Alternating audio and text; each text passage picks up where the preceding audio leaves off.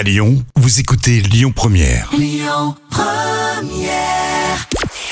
Bonjour à tous, c'est France 3 qui est arrivé en tête hier avec la série La Doc et le Veto qui a rassemblé un peu plus de 3 millions et demi de personnes. Ça représente 18% de part d'audience. Derrière, on retrouve TF1 avec Colanta. France 2 complète le podium avec le documentaire sur Thomas Pesquet. Il quitte 50 minutes inside. C'est une information de nos confrères de Pure Média. Nico Saliaga, c'est 50 minutes inside, c'est terminé. Alors vous le savez, c'est ce magazine hein, de TF1 consacré notamment au People, c'est le week-end. Il s'arrêtera à la fin de la saison. Ça fait 16 ans hein, que Nikos occupe le poste. Nikos qu'on voit ailleurs, notamment dans The Voice ou encore dans la Starac. Tout ça, c'est bien sûr sur TF1. Euh, Difficile en revanche de savoir qui le remplacera.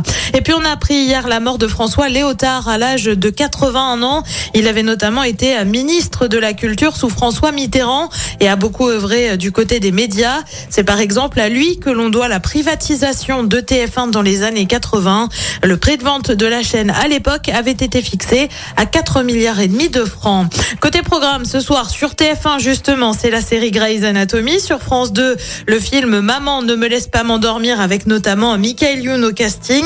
Sur France 3, direction la Bretagne avec Ils font rayonner la France. Et puis sur M6, comme tous les mercredis, euh, c'est Top Chef et c'est à partir de 21h10. Écoutez votre radio Lyon Première en direct sur l'application Lyon Première, lyonpremière.fr et bien sûr à Lyon sur 90.2 FM et en DAB+.